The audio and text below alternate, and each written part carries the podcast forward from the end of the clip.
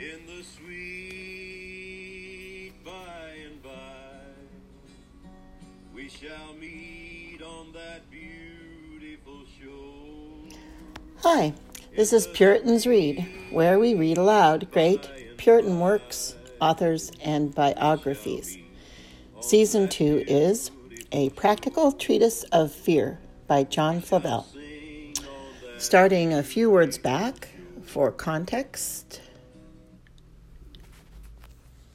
He that is assured he dies in Christ knows, number one, that his living time is his laboring time, but his dying time is his harvest time. Whilst we live, we are plowing and sowing in all the duties of religion, but when we die, then we reap the fruits and comforts of all our labors and duties. Galatians 6 8 and 9. As much, therefore, as the reaping time is better than the sowing and plowing time, so much better is the death than the life of a believer. Number two, a believer's living time is his fighting time but his dying time is his conquering and triumphing time. 1 Corinthians 15 55 and 56. The conflict is sharp, but the triumph is sweet. And as much as victory and triumph are better than fighting, so much is death better than life to him that dieth in Jesus. Number three, a believer's living time is his tiresome and weary time but his dying time is his resting and sleeping time. Isaiah 57 2. Here we spend and faint, there we rest in our beds. And as much as refreshing rest in sleep is better than tiring and fainting, so much is a believer's death better than his life. Number four, a believer's living time is his waiting and longing time, but his time of dying is the time of enjoying what he hath long wished and waited for. Hmm. Philemon or Philippians 123. Here we groan and sigh for Christ. There we behold and enjoy Christ. And so much as vision and fruition are better and sweeter than hoping and waiting for it, so much is a believer's death better than his life. 2.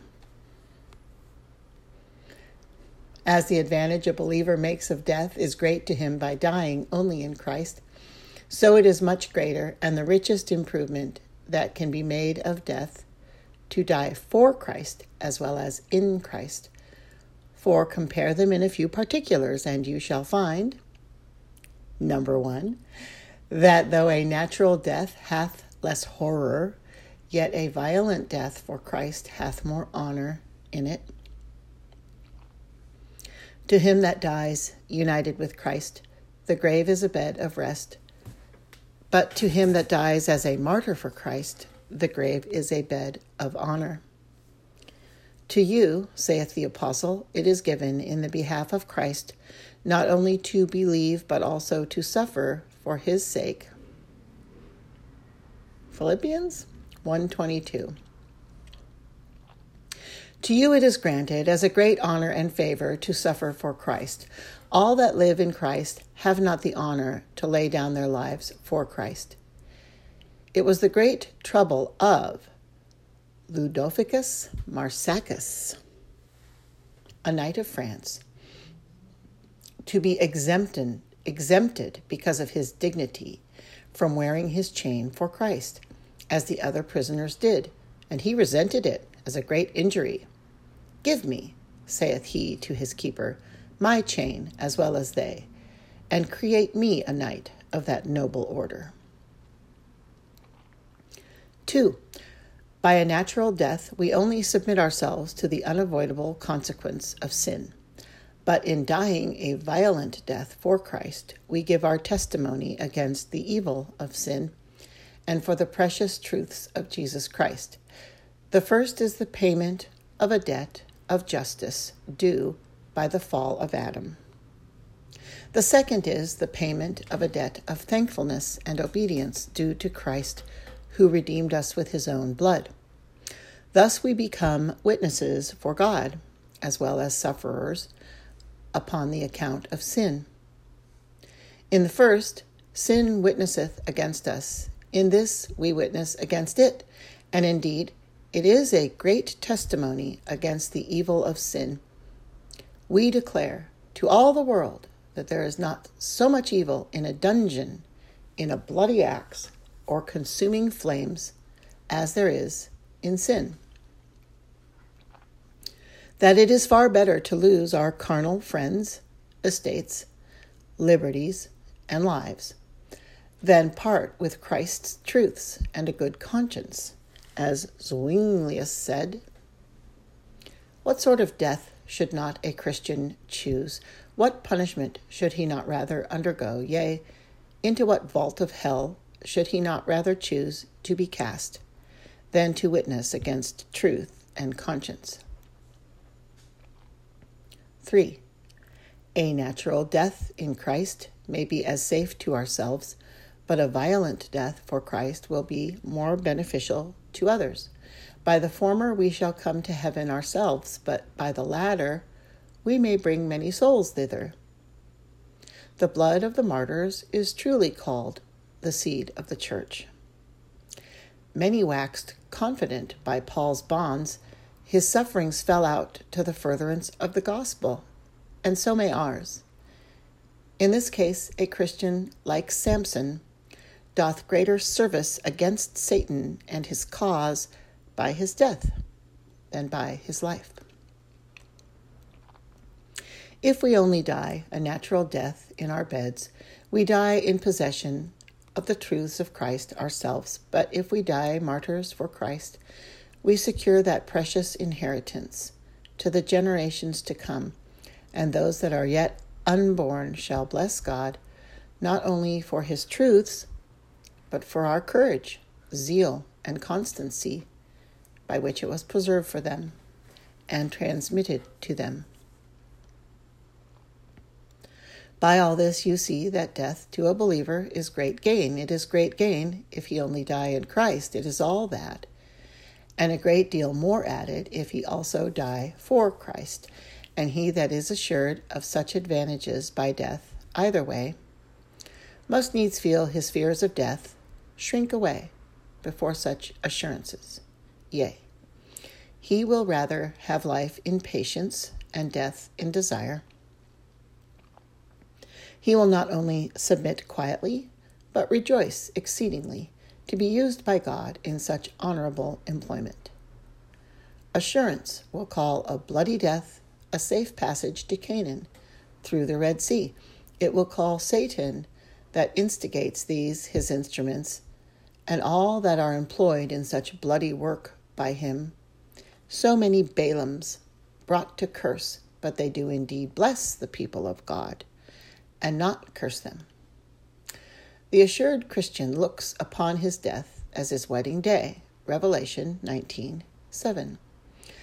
And therefore it doth not much differ whether the horse sent to fetch him to Christ be pale or red so he may, he may be with Christ, his love, as Ignatius called him.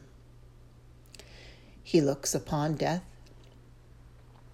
as his day of enlargement out of prison, 2 Corinthians 5 8, and it is not much odds what hand opens the door, or whether a friend or enemy close his eyes. So he have his liberty and may be with Christ. O then, give the Lord no rest till your hearts be at rest by the assurance of his love and the pardon of your sins. When you can boldly say, The Lord is your help, you will quickly say what immediately follows I will not fear what man can do unto me. Hebrews 13 6. And why? If thy heart be upright, mayest thou not attain it? Full assurance is possible, else it had not been put into the command 2 Peter 1:10. The sealing graces are in you. The sealing spirit is ready to do it for you. The sealing promises belong to you. But we give them not all diligence, and therefore go without the comfort of it.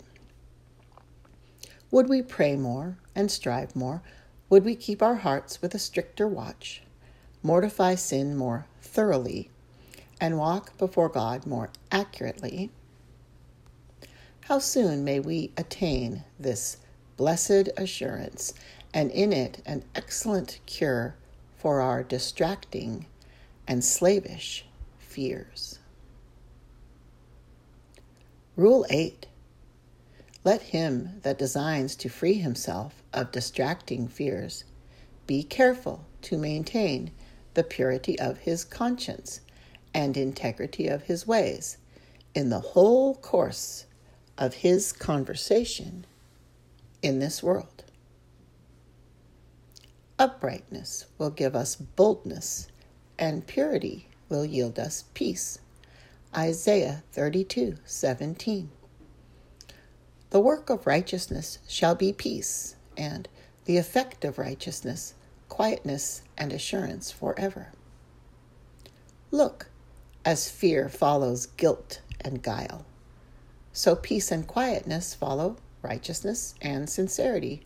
Proverbs 28 1 the wicked flee when no man pursueth, but the righteous are bold as a lion. His confidence is great because his conscience is quiet. The peace of God guards his heart and mind. There are three remarkable steps by which Christians rise to the height of courage in tribulations. Romans 5 1, 2, 3, and 4. First, they are justified and acquitted from guilt by faith, verse 1.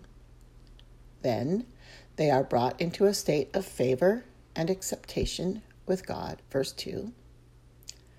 Thence, they rise one step higher, even so, a view of heaven and the glory to come, verse 3.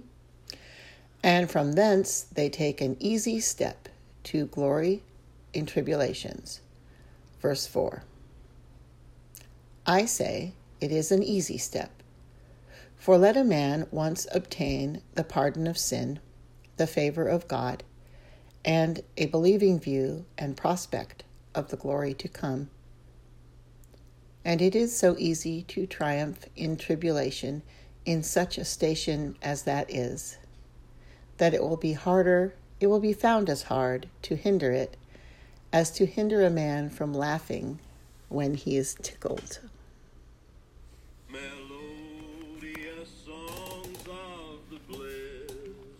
This concludes part 23 of John Flavel's A Practical Treatise of Fear.